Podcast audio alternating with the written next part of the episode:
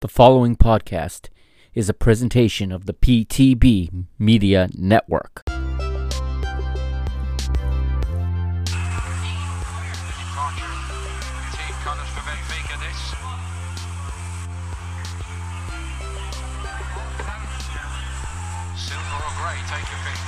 Nothing grey about the day here. It's wonderful weather for a Sunday afternoon. Swelling the crowd even further. As mentioned, it's by no means one way here, the support. Benfica have a tremendous following I think that surprises many of us who visit every year for the International Champions Cup actually just how well supported they are across the United States.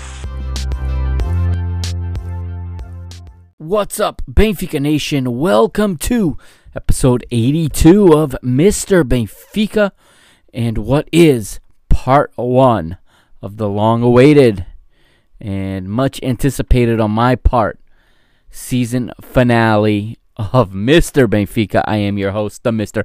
Mike Agostinho, and it is great to be on this microphone one more time as I am ready to finally close out Mr. Benfica podcast season 2 after almost 15 months.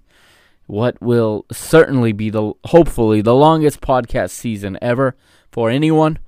As um, the 2019-2020 season certainly was one uh, that will never be forgotten, and I'm sure it'll be one that in some years from now, if not myself, someone just like myself will be either at a microphone like this or at a computer or on a, a web camera doing a, a, a YouTube video, whatever the medium for for content is at at that time in the future. I I fully fully expect someone to be in this exact position in about well, let's see, 30 years. Uh, looking back at 2019, 2020, unfortunately, if it's from a Benfica perspective, 2019 2020 is not going to be a happy memory, but it's certainly going to be a historical uh, reference, and it's certainly going to have a lot of very, very important history in it. And I chose to close this season by uh, going back 30 years exactly. All right, and that's why I'm picturing someone reviewing this this season that just ended 30 years from now. But I'm going back in time 30 years to 1989 1990 Benfica season. It's the return of Sven Göran Eriksson to Benfica. And Benfica are the defending champions also. So much to talk about in this episode as Benfica had just won the Portuguese league being managed by Toni. Yet mysteriously, or maybe not so mysteriously, but really interestingly, Toni is demoted, if you will, to to first assistant, and Sven Göran Eriksson returns to Benfica after. Let's see, he left in 1984. So after s- five seasons in Italy's Serie A with both Roma and Fiorentina, he returns to Sport Lisboa Benfica with the mission of making Benfica um, European champions or bringing European glory back to Benfica. And that is the sole reason that president at the time, Fernando Santos, would bring him in despite the very, very successful two year run of Toni as manager of Benfica. And this has always been something that puzzled me. This season has always confused me because I I've never been able to quite understand how you can take a manager like Toni, as inexperienced as he may have been, as far as being the manager. But if you remember back to when I reviewed 82, 83, that was his first season as a coach. He was the the assistant coach for this very same Sven Göran Eriksson, and he um he was a part of a coaching staff that went very far in Europe that year, going to the UEFA Cup final, winning the Portuguese league and the Portuguese Cup that year. It was a double. That was a magical season. So fast forward six years, and now he's getting sacked for only winning the league and for only getting to the final of the of the European Cup the season before that. It's kind of hard to justify because in 87 88 Toni takes over the team after the season had begun and takes them all the way to the European Cup final, only to lose on penalties to PSV in Stuttgart in a match that actually my father was at, and that is something that will be a topic for an episode. I'm sure someday we'll we'll sit down and I'll hopefully have him on here and we can talk about that final, but. Um, the very next season, Toni stays on and wins the league. Okay, Benfica say bye to some really important players in 19, at the end of 1989, or I should say at the end of the 88-89 season and Sven Göran Eriksson returns. Why? Another reason I picked this season because Sven Göran Eriksson returns. Okay, it was very similar um, to what we see this coming season, and I'm talking about 2020, 2021 at Benfica with the return of Jorge Jesus. And I had that theory that uh, managers' returns don't typically work out the way the first run did. So I chose this season because I really want to take a look at this second run of Sven Göran Eriksson. So I have quite a bit uh, to say, and this has been a lot of fun to go back and revisit, certainly. And I'm looking forward to bringing all this information to you. In this first episode here, this is going to be part one. We're going to deal with 1989, the 1989 half of the season. Okay and we're gonna go from a preseason into into the end of the calendar year. Okay, and we have a we have two away big big matches. Of course, we have the Clásico at Azantes and then the Derby at Alvalade. These are of course the old stadiums for those clubs, and also Benfica start this season at quite a disadvantage thanks to um, well clearly a board and a president that was valuing uh, commercial success over football success. And where have I heard that before? That's right. Re- so we're gonna start off where 1988-89 ends, and it's not with winning the trophy, which it should have been. No, no, no. Or losing the cup final. Remember Benfica in 1988-89, or if you didn't know, they won the league and then lost the cup final at the Jamor to Belenenses in a surprise loss. So that being what it was, but the season didn't end there because in those days Benfica would go on lengthy tours at the end of the season. So Benfica would go on the following tour at the end of 88 89. And this is still with Toni as manager, but knowing that Eriksson is on his way. And it would start on June the 2nd. Okay. Benfica would travel here to North America, starting in the United States. They would play in the Marlboro Cup. Yeah, the Marlboro Cup, sponsored by the cigarette company Marlboro. and in the first game of the Marlboro Cup, the the semifinal. Benfica would face the U.S. men's national team, and this is a national team that was just months away from their historic quote unquote shot heard around the world. Not sure that the rest of the world was as interested about it as maybe the American soccer media wants everyone to believe, but it would be just some months later before the end of 89 that the United States would beat Trinidad and Tobago in World Cup qualifying and secure a spot in Italia 90, returning to the World Cup for the first time in 40 years. Basically, that team took on Benfica, took on a tired, beat up Benfica at Giants Stadium in front of 28,717, and it would be the United States national team, that's right, beating Benfica 2 to 1 at Giants Stadium. U.S. goals scored by Steve uh, Trittschuh and Philip Gyau. Um, Benfica's goal was scored by Valdo in the 54th to cut the lead 2 to 1. But that's all that Benfica could muster. Now, in fairness to Benfica, and quite honest, um, to to add some context to that match, this match was not played on grass. Giant Stadium in 1989 was a turf surface, and I don't mean the kind of turf we see today, you know, in in professional football in Major League Soccer, for example. No, no, no, it was on a carpet. The match was played on top of a green carpet. Okay. And I remember it distinctly. Not necessarily these games, but I remember the carpet at Giants Stadium with all of the you know the times I saw the New York Giants or New York Jets play American football against namely the New England Patriots or anybody else for that matter because American football's on national television every week. But I remember that bright green carpet with the red center circle. Yep, there was a big red center circle and in the middle of that center circle was a white logo of the state of New Jersey and if I'm not mistaken, it said Meadowlands and um, New Jersey Athletic Commission or something along those lines. inside of that red circle, with football lines, American football lines, so every 10 yards a line and a marker, and with the end zones, if I'm not mistaken, painted in the colors of the New York Giants. That's right. So the fact that Benfica even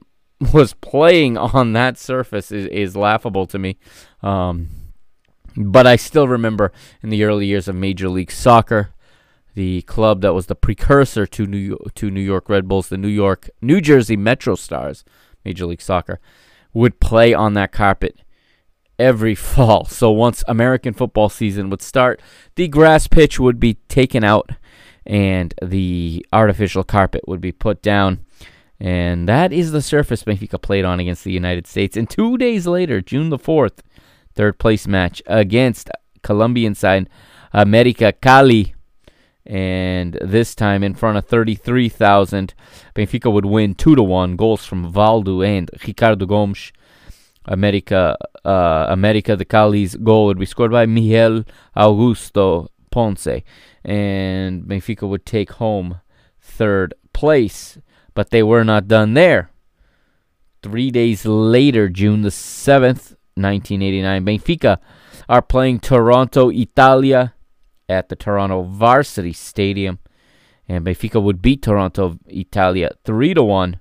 Goals by Lima and Vata with the double to get the three. But they're not done yet. This this had to be the worst for the players at the end of a long season. In 89 90, I mean in 88 89 also the Portuguese league consisted of 20 teams, so it was a 38 round season. And then they have to travel to North America to play on carpets, artificial surfaces.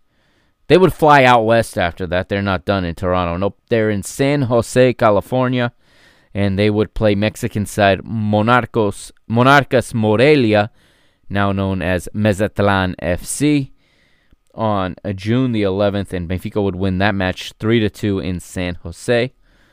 And then, nope, they're not done.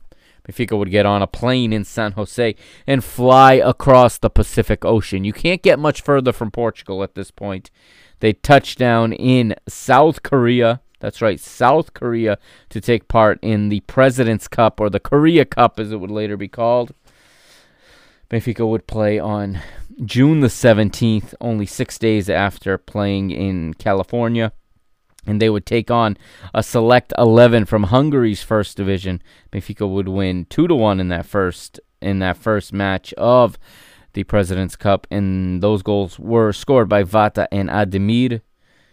2 days later, this is brutal. It is literally every 2 days. They're a month past the end of their season and still playing matches every 2 days.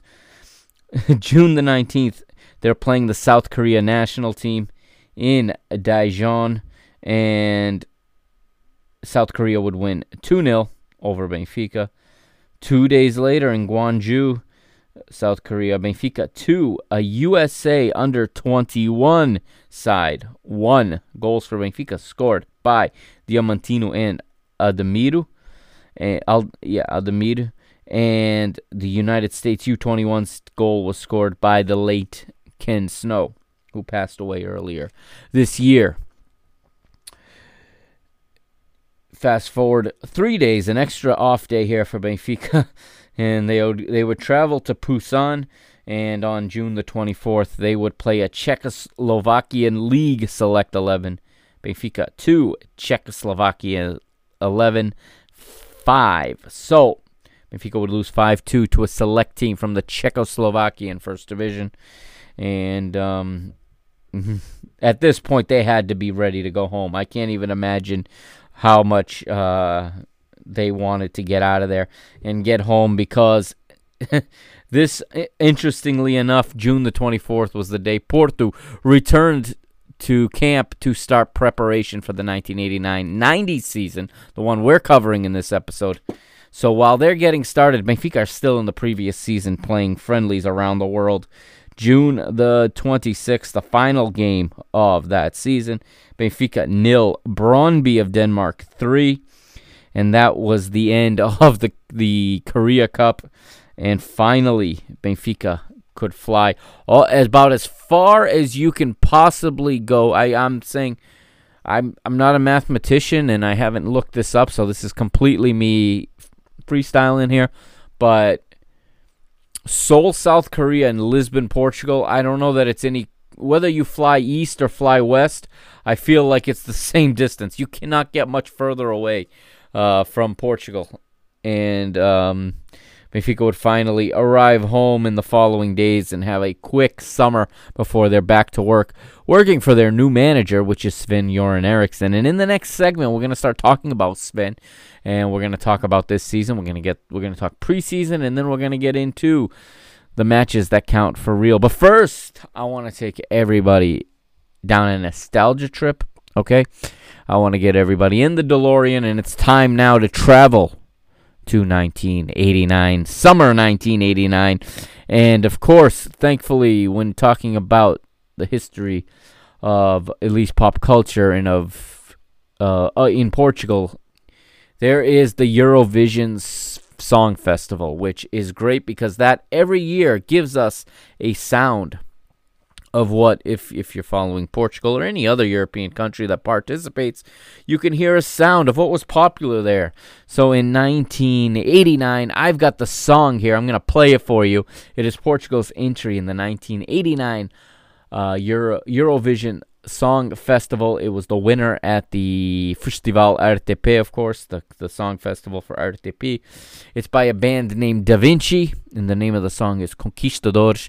And I do want to just say that depending on your personal views, okay, please remember this song. I'm playing this uh, to bring you a piece of 1989. Please remember this song was played and written and recorded in 1989. Some of the lyrics could be offensive to some in as not because how to explain this. It's not that it's bad language or anything, but what the song is about Portuguese conquests at sea and Portuguese discovery and by default that means colonialism and not everybody really wants to hear a song celebrating colonialism. I understand that. Um, I wanted to give you a piece of 1989, and obviously this song won in 1989 in Portugal, so it was popular. I watched the video on YouTube. The 90% of the comments are positive. Some people really were put off by the topic of the song. Many agree that it probably would never win a song contest in 2020, as we live in a much more politically correct time now but I don't think that the song was meant to be offensive in any way. Um, so the lyrics, if you understand Portuguese, are about the different Portuguese uh, overseas territories in history and how the singer or narrator, if you will, if you take it like a story, has traveled to them all and is a conqueror, a conquistador. So, again, if, if this doesn't sound like your cup of tea, please feel free to skip ahead three minutes and four seconds because that's how long the song is. But if you think you like it, it's a it's an absolute blast from 1989. It sounds like 1989. It's a great uh, it is a great little splash of nostalgia and you know, you put it on with headphones, close your eyes, you will think you are back in 1989. So here is Da Vinci with Conquistadores, and I will be back on the other side after I pay a bill. So, um, after the song, we're going to pay a bill. And then on the other side, we will finally be in to 1989 90, and we'll talk preseason to start. This is Mr. Benfica. I am the Mr. Mike Agostinho. You can follow me on Twitter at Benfica Mister, on Instagram at Mr. Benfica. You can check me out at MrBenfica.com. I've got that website up and going. And like I said, and I have been saying, very, very soon now, it'll look completely new. Been working with the developer. We've been in touch this week. The finishing touches are being put on MrBenfica.com. And also, don't forget to check out the MrBenfica.com YouTube page and follow the PTB Media Network on Twitter at PTB underscore media. We'll be right back.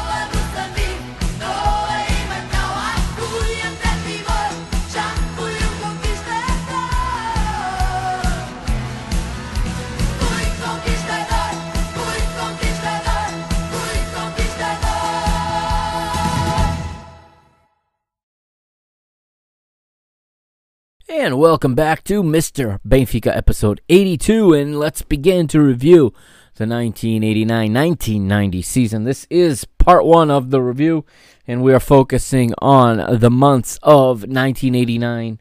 Uh, here in this in this historic season, we are starting off in the preseason, of course. But before that, there is the background story of Sven Göran Eriksson returning to Benfica, a Benfica team that had just won the league. So, Benfica president Fernando Santos has sacked manager Toni. Okay, well he hasn't sacked him. He demo- he demoted him back to to first team coach. Okay, which if this was 2020, no nobody was gonna. Toni would not have ha- would not have accepted this, in my opinion. I don't care how big of a Benfiquista you are. Okay, today in 2020, if you're a Portuguese manager and you champion and you've worked at Benfica, you does I'm sure everyone up out there understands the type of, of market there is for a Portuguese manager in world football today. No Portuguese manager would accept being demoted from manager to first team coach after winning the title. But Toni, who is a better man than I, I have to say, um, and a big, clearly a big, for someone who did not grow up a Benfiquista, who was not born a Benfiquista. He was born and raised a Belenenses supporter. He has been by far the most loyal servant to this club in the last 50 years, in my opinion. And this particular off season is the most um, speaks most the most to that. And this was another hot summer in Portugal in the sense of in Portuguese football and moving and shaking. The league would reduce after a lot of of controversy, okay? The league would re- finally be reduced from 20 teams to 18 teams. Also, the league um, discussed and debated switching the point system from two points per win to the English style three points per win in this offseason. Although that was became popular, it was put off for the future, and it would be quite some time before the Portuguese league would adopt that scoring system. So for 1989-90, still two points for a win, one point for a draw, obviously no points for a loss, and there are two allowed substitutions at this time in history. All right. And there was a lot of discussion about foreign players as well. And in this particular season, there was a new rule regarding Brazilian um, Brazilian uh, dual nationals, particularly in which um, any Brazilian with Portuguese ancestry was no longer considered a foreigner, but a dual citizen.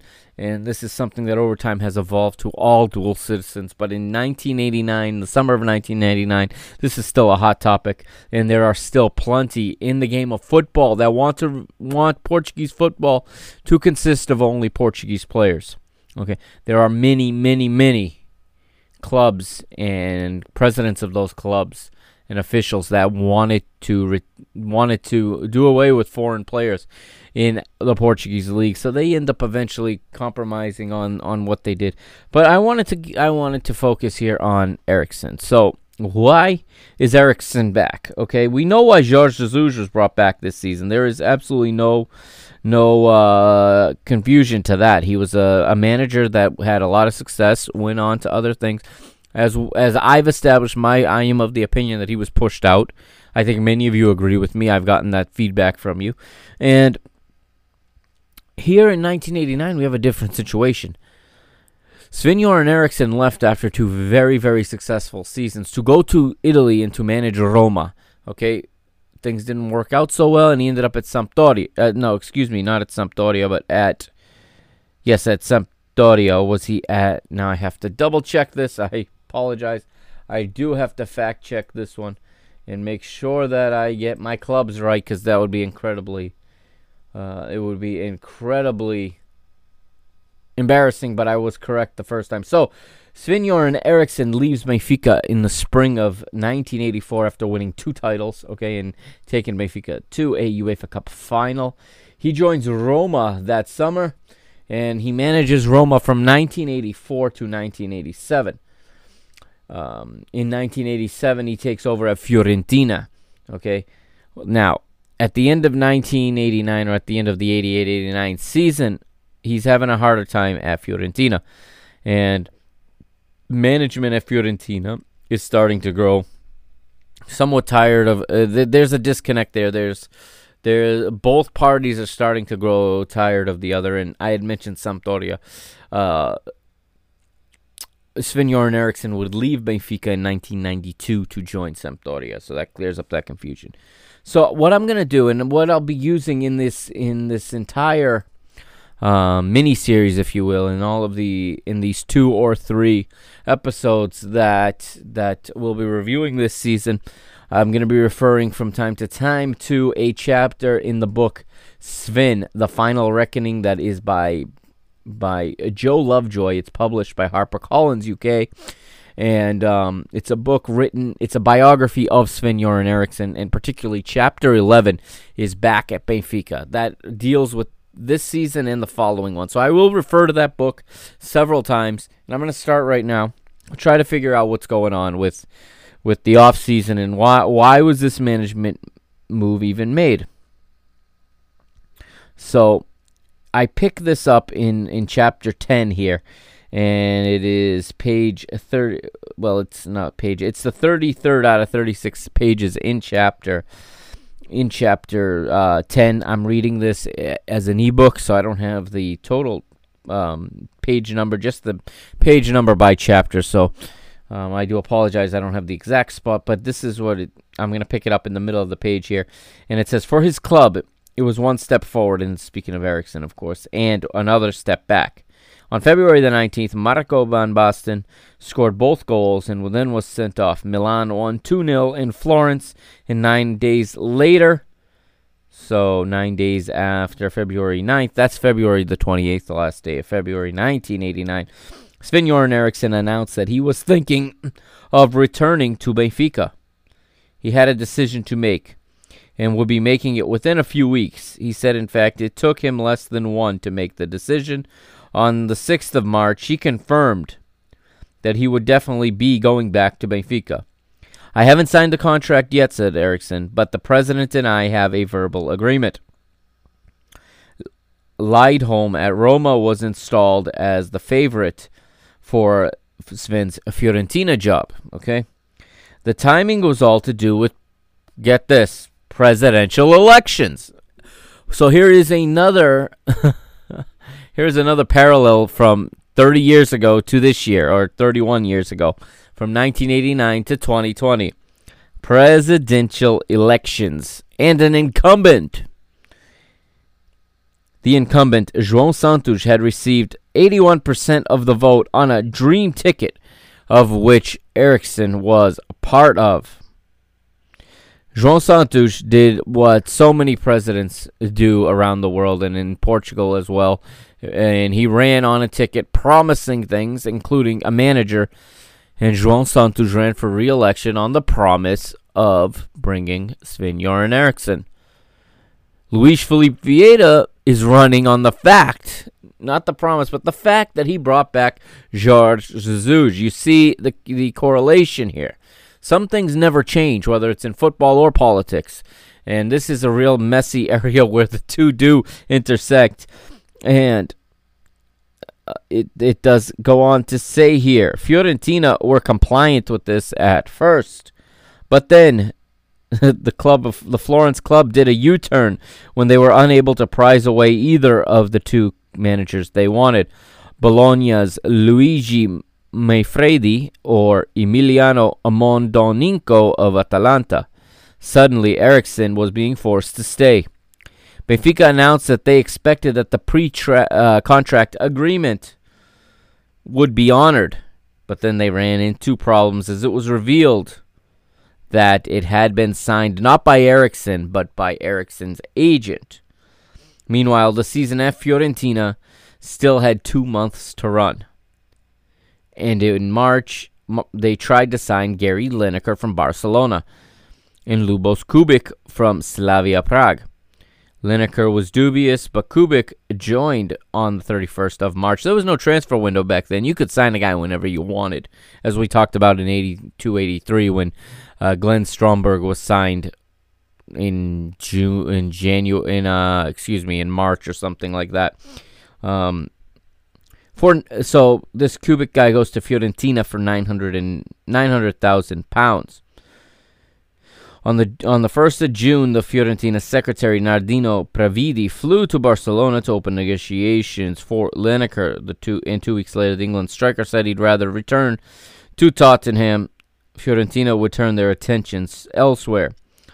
In the final table, Fiorentina were seventh, which meant a playoff with Roma, who were eighth for Italy's last spot in the Euro- in the UEFA Cup. What does this have to do with Benfica? Well, let's skip ahead. Now that playoff w- match was was marred by crowd trouble, wi- which was a reoccurring theme in for Fiorentina's matches that season. I don't think it's uh, any mistake. Fiorentina's ultras have a long-standing friendship with uh, a certain neighbor of ours. Just saying. And Sven was never afraid to give young to talented young players a break. He'd given Baggio his chance. Remember Roberto Baggio as he broke onto the scene at, at Fiorentina. And Eriksson also showed great belief in Dunga. There are the two ca- two captains from the 1994 World Cup final playing in Sven-Göran Eriksson's Fiorentina team in 1989. And Paul Elliott, the former Chelsea centre half, was playing for Pisa at the time and remembers Dunga well. This goes on to talk about Dunga, and then um, the author says he recalls Eriksson saying in the papers that Dunga was 30% of a football of the football Fiorentina were playing, and he could see what he and this writer could see what he meant. All right, now Eriksson got into issues with his his owner again and his chairman over whether or not to sell Dunga. So Juventus were very keen on on purchasing the Brazilian, but Eriksson did not want to sell. And they'll talk here about Aldo Serena and Careca and Marco Van Basten scoring more goals uh, in Serie A than Baggios. Only those three scored more goals than Baggios under Sven's uh, guidance. But after all that, it does say here on the final page of chapter 10 it was Benfica, however, who won the contractual tug of war. And by the summer of 1989, where we start off today, Eriksson is back in Lisbon, earning less, but saying, on the record, life here is more relaxed than in Italy. There are still pressures, but they are not so personal. My wife and I are happy here, and that is worth more than money. We get to chapter 11 now, the one that I'll be referring to. Back to Benfica is what it's called. And I will go over this real quickly just on the pieces heading into this season before we get to some matches. And it does say one of Eriksson's first signings at Benfica the second time around was Jonas Thern, the Swedish international midfielder who cost 800,000 from Malmo. Another was Aldair, the former the sorry, the former Flamengo Brazilian center half. He would go on to represent Brazil at the 1990 World Cup one summer later. Young at the time, but both of these players would go on to enjoy lengthy careers.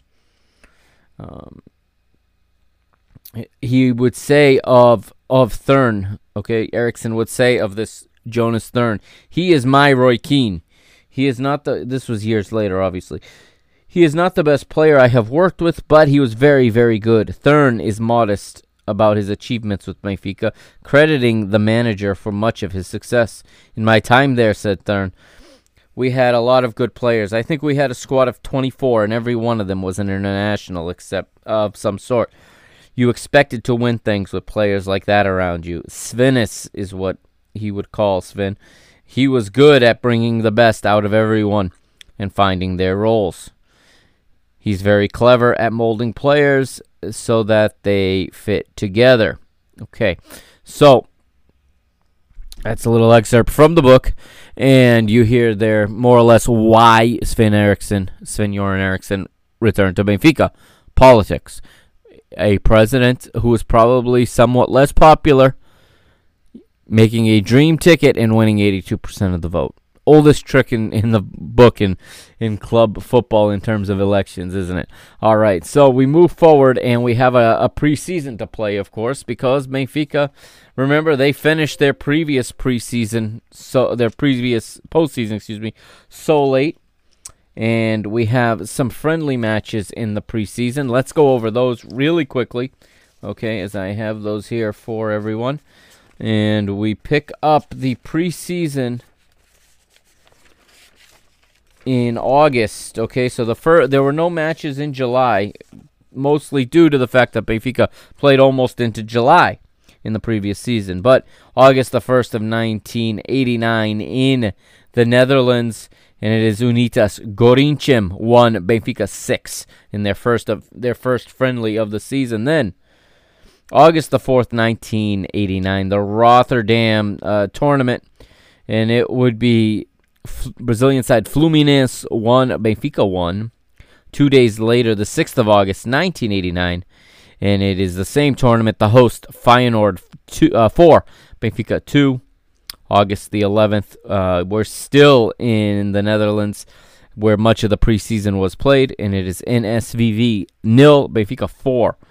Benfica would then fly home, and four days later, the 15th of August, they would play against Spartak Moscow and lose at the Stadio de Luz 2 3 to Spartak Moscow. Remember, the Soviet League and today's Russian League would already be in season by the 15th of August, even back then, given the different calendar and the different time of year that they play there.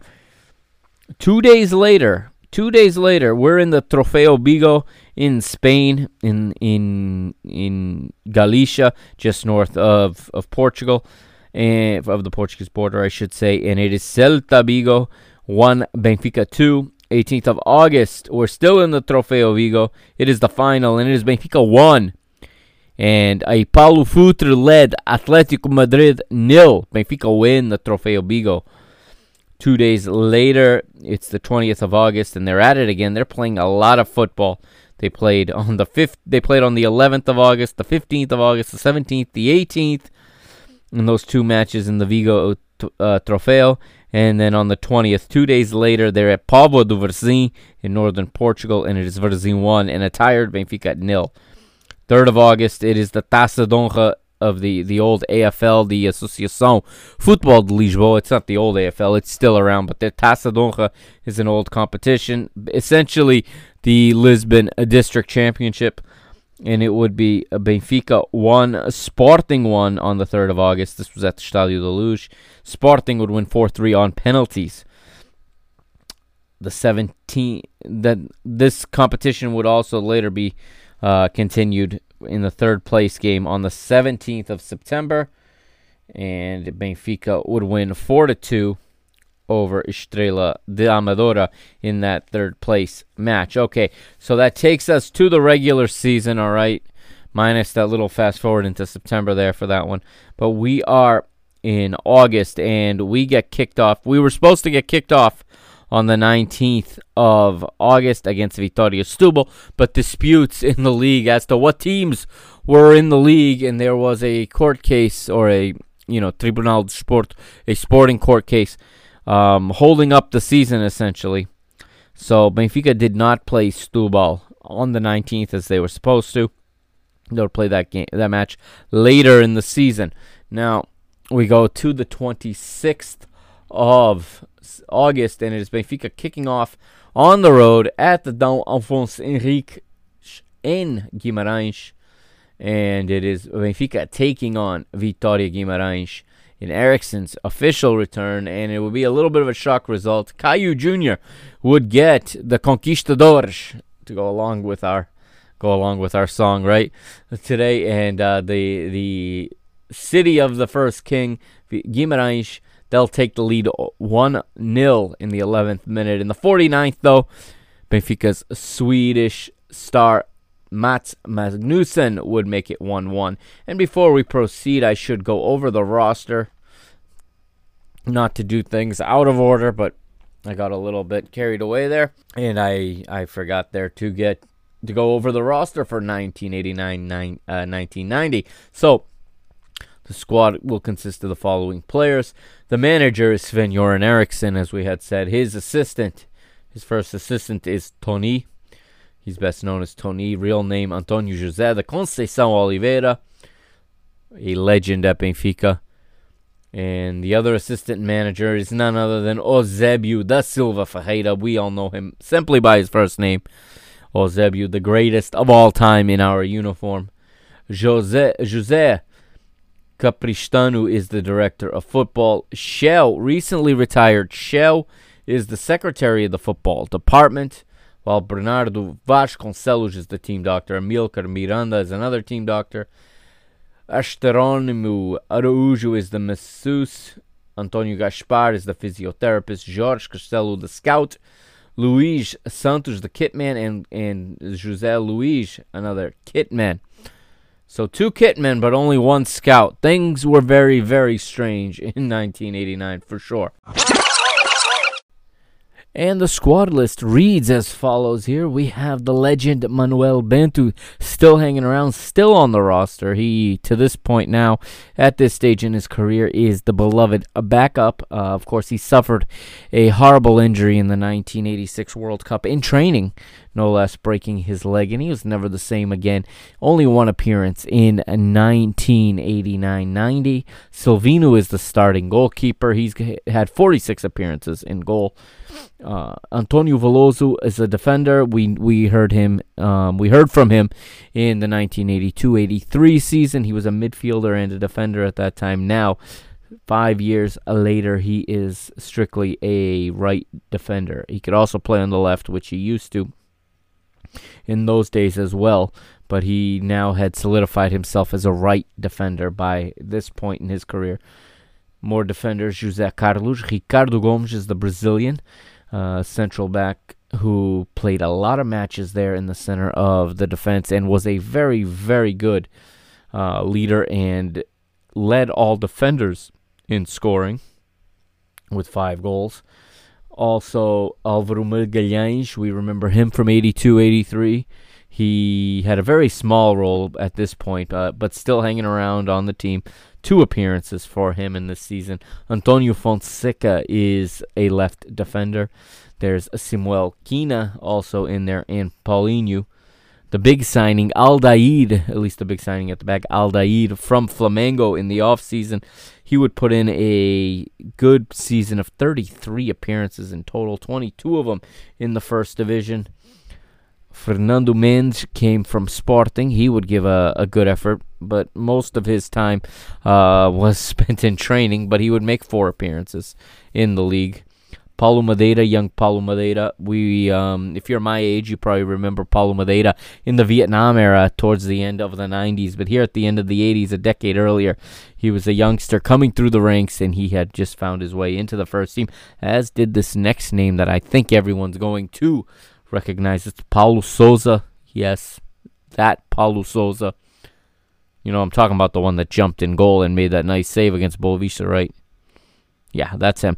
And then there was something about some other club that uh, ended up stealing his services from us, but we won't go there. That would that's four years away. So right now, Paulo Souza is one of our golden boys, and he is the future of Benfica, and I am going to believe that he's going to be the future of Benfica, the future number six. Hernani Neves is a midfielder as well. Vitor Paneira is a stalwart in this team, usually the number seven, and 38 appearances in all competitions for Vitor Paneira in 1989 90. Abel Campos, Angola international, is another midfielder. Jonas Thern, we spoke of him in the beginning of the segment. 800,000 pounds from Malmo in Sweden in the offseason. First signing made by Sven-Göran Eriksson. Antonio Pacheco put in 41 appearances in the season. And then something about uh, something about another team some years down the road, but let's forget that. Angolan forward Vata would be a name that would live in Benfica legend forever by the end of this season. Lima is a Brazilian forward. Valdo is a Brazilian midfielder. Chalana still kicking around at this stage of his career after all the injuries in 1989-90. Chalana is uh, still part of Benfica. Puts in 12 appearances in all competitions. Mats Magnusson, the Swede, big Swede striker, he put in a very, very good, a out of this world actually uh, season here for Benfica. We're gonna say his name a lot in this uh, in these next couple episodes. Ademir Alcantara is a midfielder, Brazilian midfielder. Eight appearances for him. Diamantino's still around. 21 appearances for him. We talked about him in 82 83. And there's the forward Cesar Brito, who would return to us in this off season from a loan spell at Portimonense. So let's talk transfers real quick. We just mentioned Cesar Brito. Also returning from a, a loan at Portimonense is the defender José Carlos. Paulinho returns from a loan at Estoril. Aldair was signed from Flamengo, like we said, and Jonas Thern was signed from Malmo. Here's who left in the offseason. Uh, forward Ricky went to Estrela da Amadora for an undisclosed amount. The legend Senor would step down and retire at the end of the season. He's now a part of the staff. Mozer, our our undisputed, undeniable stalwart central defender for some time. He left for Olympique de Marseille, but um,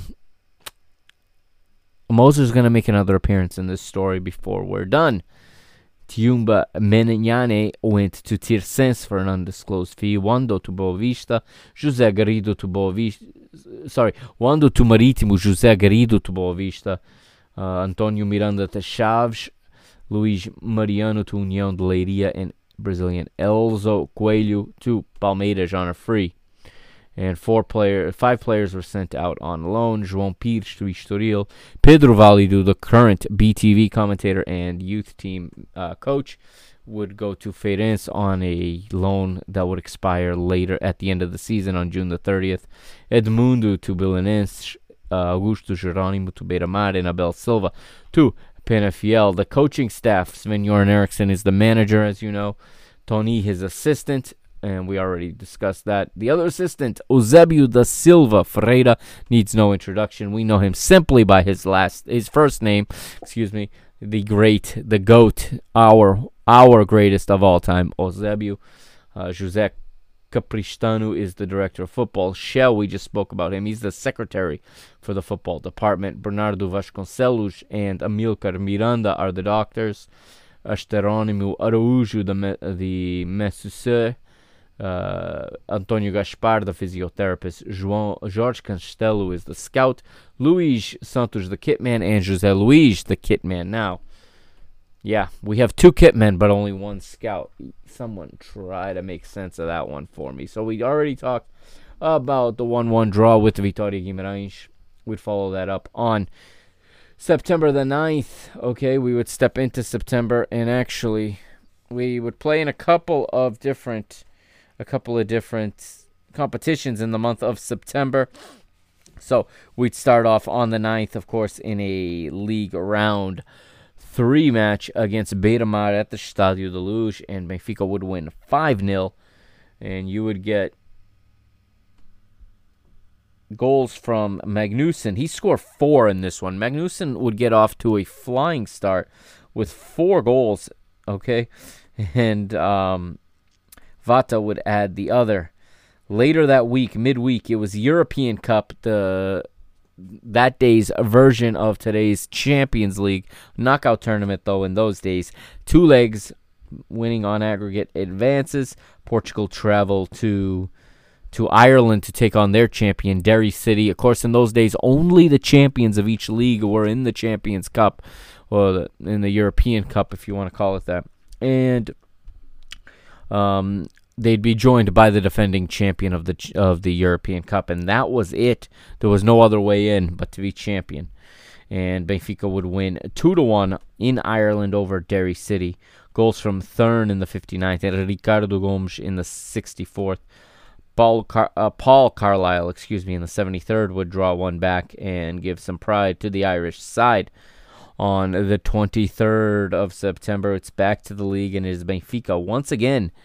Um, this time they're traveling to the Madeira Island and they would play the Islanders. It was Nacional hosting Benfica, and Benfica would come away victorious 4 to 1. Goals from Thern, two more from Magnusson and Aldair. Nacional's goal would be scored by Aitor from the penalty spot in the 81st minute. Later that week, the 27th of September, it's it's uh, leg two of the first round of the European Cup, and it is Benfica taking on Derry City. Benfica four, Derry City nil. Benfica win the round six to one on aggregate. Goals on this night were scored by Magnusson, Vata, Ricardo Gomes, and Aldair and that would take us to October. And there's a kind of strange stop here in the month of October. Uh, two weeks with no matches. I did look. There was a European uh, window, if you will, there. Um, it looks like Portugal must have played friendlies that week because they did not play in in a World Cup qualifying. I said European window. I mean international window. And Portugal did not play any World Cup qualifiers for Italia 90 there in October. They um, would play in November, but not in October. So I'm assuming they played some friendlies, but there were no league matches until the 14th of October, and that's when round five would kick off and a somewhat historic result here as Benfica would win 7 0 at the Stadio de Luz over Penafiel. And what better of a way to go in to a match with one of your two biggest rivals, but to come off a 7 0 victory at home. Goals scored by Magnusson had four in this one. He would hit four once again, eh, as Abel Campos would add two and Vata would add one. 7 0 to Benfica. And four days later, it was the European Cup round number two, leg one. Benfica travel all the way to Hungary to take on Budapest Onved.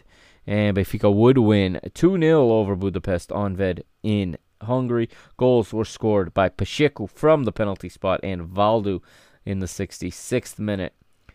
And that would take us to the 22nd and the round six league tie with Futebol Clube do Porto.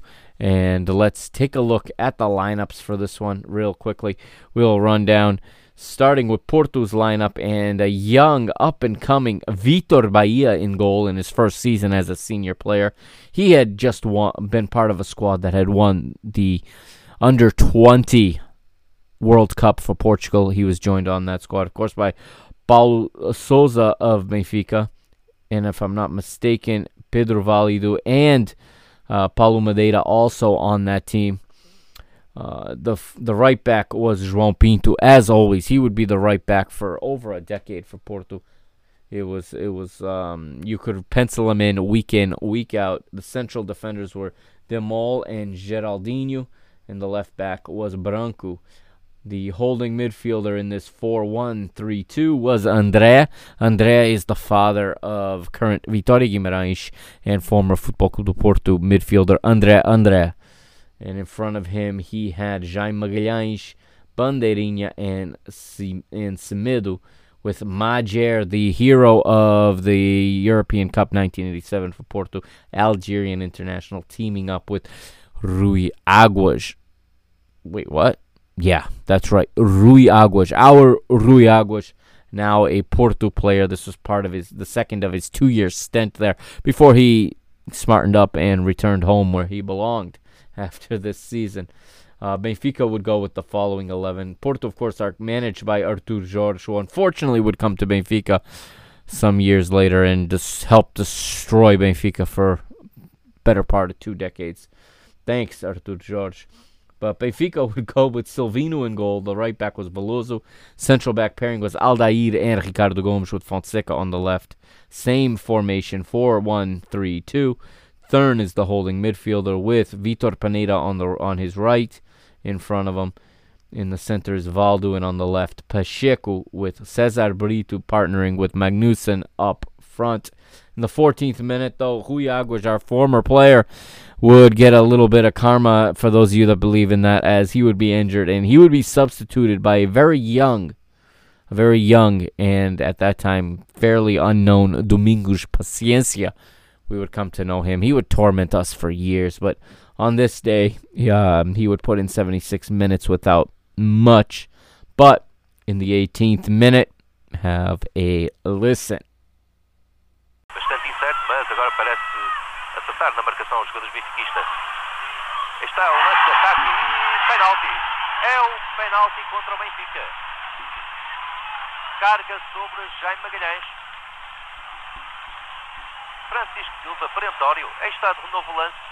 Jaime Magalhães e depois Fonseca a empurrar o dianteiro portista. Aos 17 minutos, Aí está de novo a repetição de lance de Jaime Magalhães, depois sem dúvida Fonseca a empurrar o seu adversário.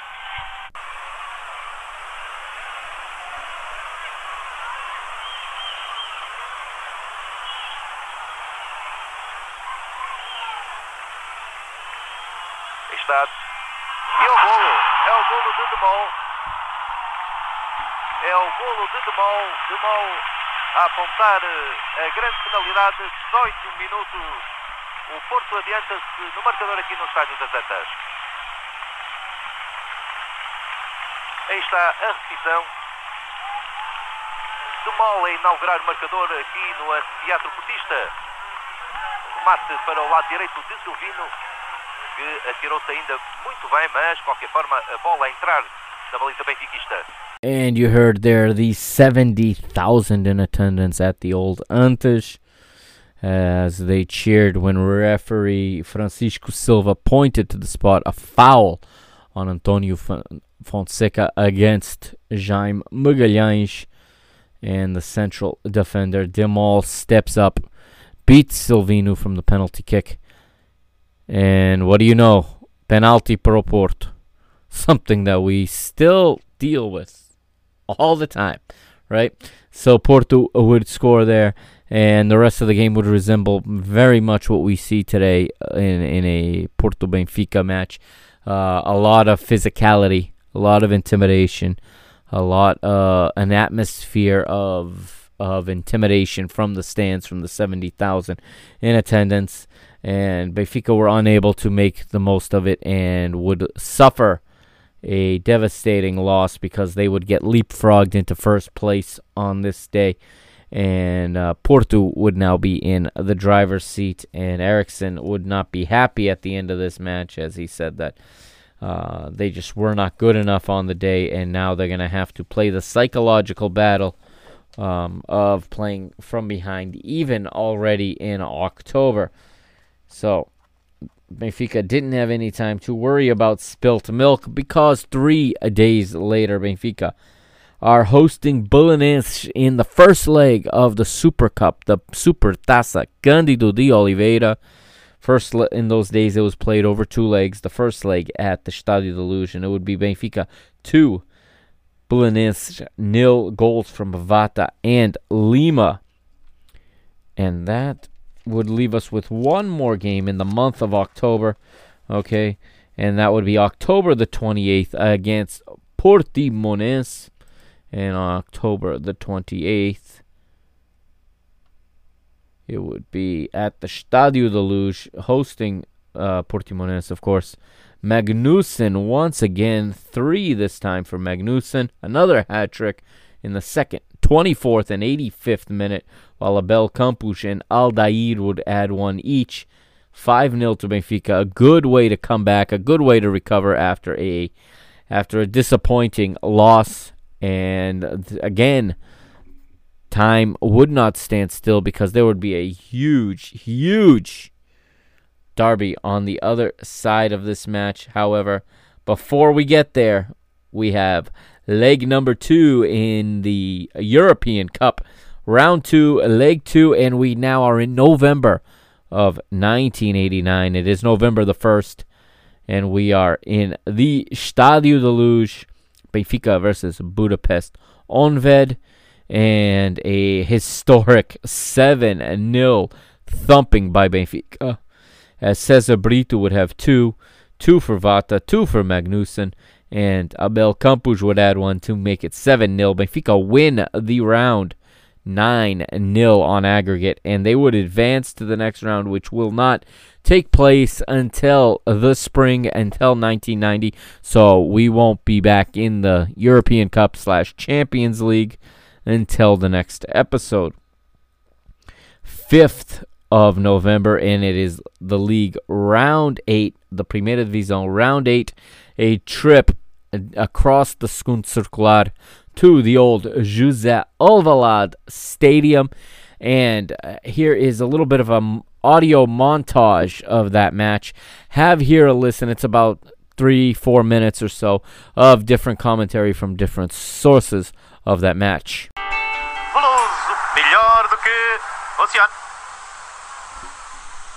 César Brito, Jonas Thern, cobertura de Valtinho, tiro longe, aposta, recarga, pode ser o gol, grande defesa de Ivkovic, grande remate ao poste de Jonas Terra aos 9 minutos com César Brito na recarga a falhar, a hipótese de gol, estamos a ver o lance, repare-se, Ivkovic estava batido, levantou-se rapidamente, dois homens do Benfica em posição, os dois pontas de lança. E tentando o chapéu, muito bem, Ivkovic levantando as mãos. Repare como Terne, trinco do Benfica, ao ataque, tirou o trinco do Sporting do lança, abrindo espaço para o seu portentoso remate.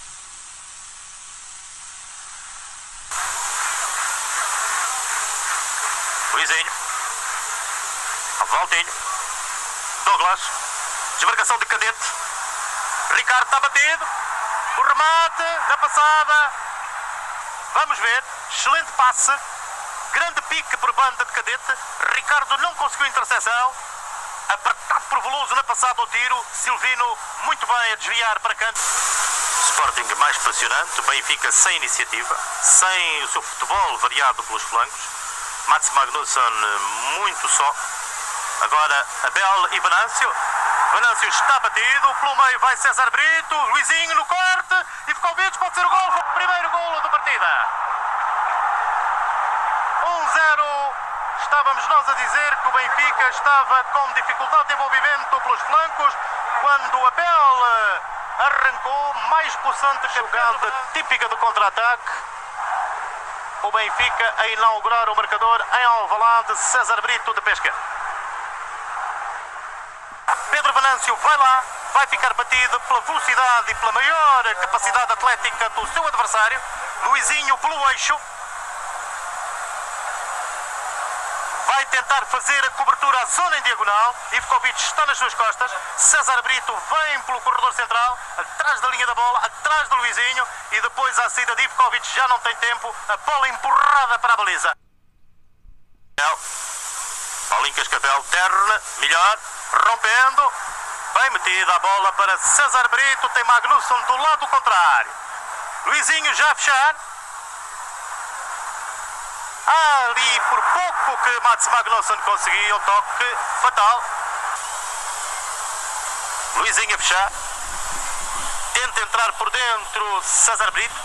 Tem que rodopiar para ganhar o espaço. E ali é uma discussão com Venâncio. Tem um lance que merece a melhor observação este, embora nos pareça que posição de Mats Magnusson também não era a melhor, era uma posição difícil. Atenção! Grande defesa de Silvino. Douglas executou. Repara na entrada de Fernando Gomes ali pelo espaço vazio. O amortecimento de Cascavel e depois Gomes com excelente execução. Fernando Gomes já estava para cada linha de defesa do Benfica. Aldeia.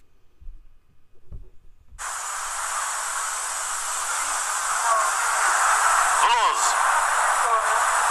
Valdo. Pacheco com terreno para correr. Três ataque. Pacheco. Magnusson pode marcar. Vamos ver. Grande defesa de Ivkovic.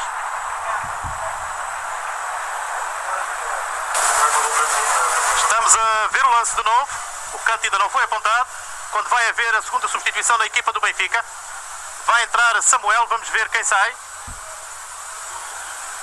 Grande defesa, aquilo que se pode dizer o resultado, vencendo o jogo, que está naquilo que se pode chamar no lavado dos cestos. E a Tavera lavado dos cestos é Vindima. E agora quase, quase que o Benfica ia permitindo a igualdade. Muito bem. Terminou a partida. Fez um jogo que se pode dizer muito determinado, extremamente concentrado. Foi taticamente disciplinado.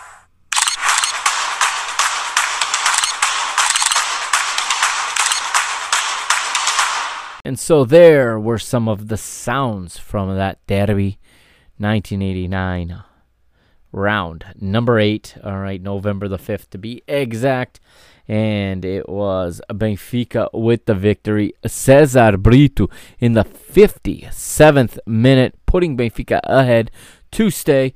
But let's take a look at the lineups real quickly for this one before we move on because this was a big win for Benfica and for Sven Göran Eriksson to keep pace with Porto. In goal for Sporting was Tomislav Ivkovic, a Yugoslavian in those days. Today he is a Croatian as um, you know the, the geopolitical situation in the Balkans has has changed significantly in the last 30 years.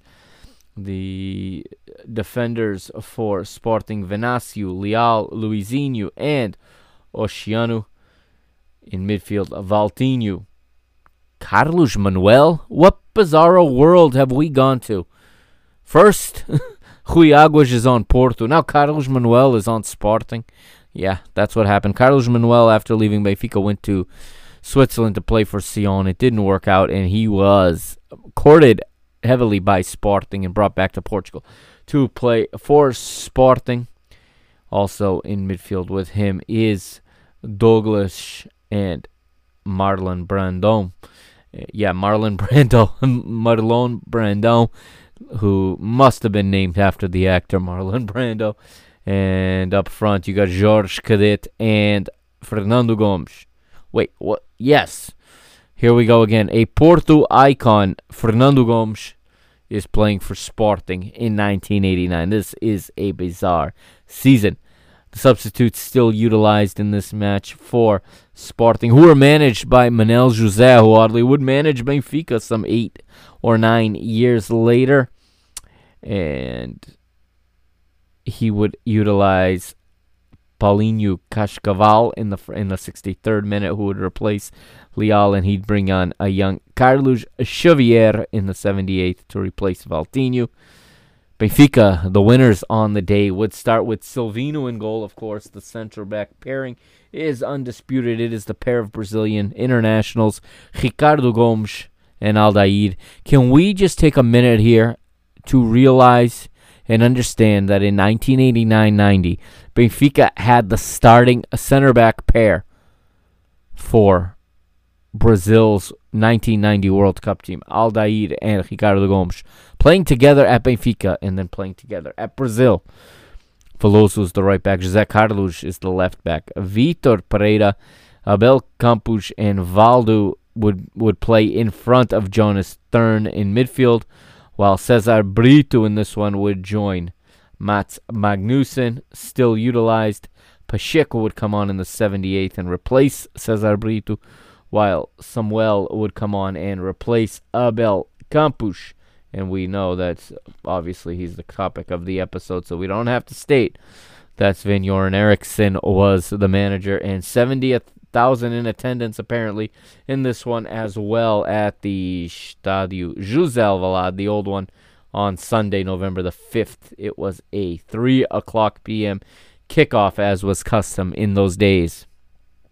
So Benfica pick up two very, very important uh, points and move on. That was on the 5th of November. The next match would not be played again until the 19th because of an international window, I am suspecting.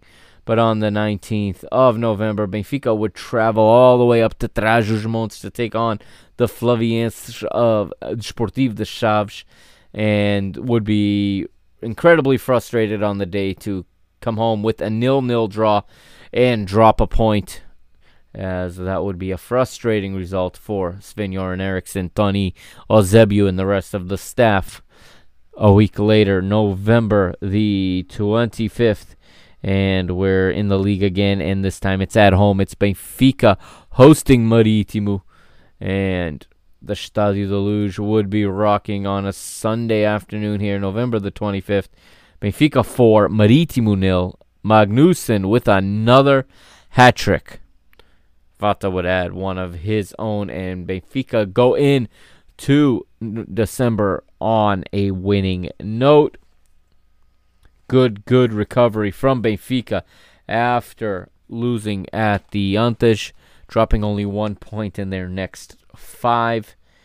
And also, still later in November, four days actually after this one, it is leg number two of the Super Cup, the Super Taça Cândido de Oliveira to be exact. This one is at the Restelo across town in Belém, and it is the Real Belenenses nil, Benfica 2, Mackay and Magnusson with the goals.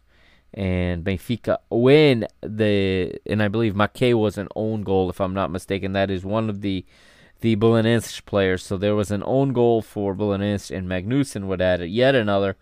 And Benfica would win the Supertaça Cândido de Oliveira for the third time. And now we reach December. December the 3rd. And it is the Primeira Divisão, the first division, round 11 at Braga. Another trip up north to the old Primeiro de Maio Stadium, a place Benfica was uh, very successful throughout the years, a place they've been very, very happy. And it would be Braga nil, Benfica 4. Braga, obviously, 30 years ago, not the Braga we know today. Um, they have come a very, very long way in those years, especially after the turn of the 21st century. But in this day, it was 4 0 to Benfica on the road. Valdo with two, Thern with one, and then Abel Campos with the other. A week later, it was finally time for the Portuguese Cup. First division teams enter at the third round, and this is the third round, and it is Benfica traveling to to Rio Ave up in in uh, in the north there. In Vila do Conde, it would be at the Estádio dos Arcos, and it would be Rio Ave 1, Benfica 4. Benfica continuing to impress as the year starts to come to a close and wind down. On this day, Vata would open the score with the goal in the 21st, but Karim would draw level for the Vila Condense uh, in the 34th, but that is as close as it would get for them. Magnusson with a double on each side of halftime, and then Samuel ices it in the 75th to make it 4 to 1. And following that victory, it would be now on the th- 4 days later, the 13th, Benfica will play round 1, believe it or not. It is the makeup match from round 1, so it is Benfica hosting Vitoria Setúbal at the Luz, and it would be Benfica 5, Setúbal 1. Vata this time with the hat trick his turn to get a hat trick. The Angola international Pacheco and Magnusson would each add a piece. In the 16th, three days later, 16th of December, it is the first division around number 12. Benfica home again, this time facing Feirense from Santa Maria da Feira. And it would be a 3 1 victory for Benfica. Vata Aldair and Vitor Paneira, the goal scorers on that day. And a week later, another trip up north to the vil- to the town of Santo Tirso, the town, same town that, um, or I should say, the same concelho, the same municipality as uh, as Desportivo das Aves is from. This is one of their local rivals, their big rival, Tirsense. And Benfica would drop another point on a disappointing afternoon in Santo Tirso, as it would be a 1 1 draw. Cesar Brito with the goal, and Benfica dropping another important point. And a week later, on the eve of the new year, that's right, on New Year's Eve, Eve, December the 30th, it is round 14, and it is Benfica 1 at home, Boavista 1. And Boavista come into the and take another point and this is really some ice water on what was a pretty red hot phase in the season for Benfica. And I take this next um, passage from from the book Eriksson, um, from the Eriksson book, excuse me, Sven Göran Eriksson, The Final Reckoning, as I said at the top of the episode, by Joe Lovejoy. And he says Benfica, Benfica was looking the part of title aspirants but ended 1989 on a flat note. Stated by Eriksson himself, the worst performance of the season was that one against Boavista. Only picked up a point, and Porto had the psychological advantage of finishing the year and entering 1990 as league leaders. And that is where we stop for today. There'll be the second part of this installment will come out within the next 36 to 48 hours, maybe sooner if I can find the time tomorrow to record it. Um, and I will bring you the next phase. Uh, but this closes out 1989 as Benfica will go into the new year in second place behind Porto. Okay. As we heard there from Eriksson's own words, he was disappointed with the way that the year ended, kind of anticlimactic, if you ask me. But when we return, it will be January, and we will get right back into the league. There's there are still three more rounds to play in the first half of the season before the fixtures reverse. Um, Magnusson, on one hand, is on an absolute tear through the league right now. He's on a tear in Europe. Benfica have advanced in Europe. That's a big one. They are in the European Cup quarterfinals now. They had drawn the Ukrainian slash Soviet side, Dnipro, and they will travel to. They will actually play the first leg at home. That's not until March, but we'll definitely talk about that in the next episode. and we also have some more big matches. But things start to get a little tough for Benfica in the next episode, okay? And Eriksson is starting to find the toughest phase of his, at least to this point, his uh, tenure as a Benfica manager, whether in the first stint or in this one, as results start to be a little bit hard to come by. And Porto have become a more formidable, formidable rival than they were five years earlier. I think he learned that the hard way. Um, not that he didn't respect them, but I think he, he, he saw up close and personal the difference of Porto. Remember, Porto are right now running on a streak of results that they're incredibly ecstatic about. They elected Pinto da Costa as manager at the beginning of the decade, and here all his promises had been fulfilled at the end of the decade. He said that they would win uh, the league. He said that they would win the cup. He said that they would win in Europe, that they'd reach a European final. They reached two. They lost a Cup Winners' Cup final to Juventus in 1984 but then would win the European Cup, as you know, in 1987, beating Bayern Munich in the final in Vienna. So um, this is not the same Porto we were talking about in 82, 83. But Portuguese football is starting to look somewhat like we know it today. 18 teams in the league, and um, match fixture congestion starting to be more of an issue. As you can see, they're playing th- in spaces of every four days for large portions of the season, and it was it's it's a lot of fun to go back and relive this. I want to thank everyone for joining me here, and like I said, the next part of this installment will be out shortly. Um, stay tuned to this channel, of course, to get it. Make sure, if you haven't already, hit subscribe and please go to Spotify and to Apple Podcasts and leave Mr. Benfica a five star rating so that I can get this out to more people. I do believe that we still have a lot of Benfiquistas, English speaking ones, out there that have not heard of Mr. Benfica or for any of these Benfica podcasts. I think there's still people discovering the world of podcasting as we speak. So it's always important. I want to thank everybody that's been downloading the show. We've appeared in the different charts in the last two in the last month to 2 months uh, since July essentially. We've been in the charts every day. We've been in a chart. Uh, in Portugal, we've been in the top 50 for since I should say, since June. Every single day, we're yet to drop out of the top 50 soccer podcasts in Portugal. To my Portugal listeners, I love you. Thank you. I can't, I cannot stress just how blown away and humbled I am to think that people in Portugal are listening to a Portuguese American kid. I'm not a kid anymore, but a kid to me, to myself in my own eyes, I'm still just a kid from a Portuguese neighborhood here in the United States uh, who loves Benfica, talking Benfica, and to to just keep getting the plays every week.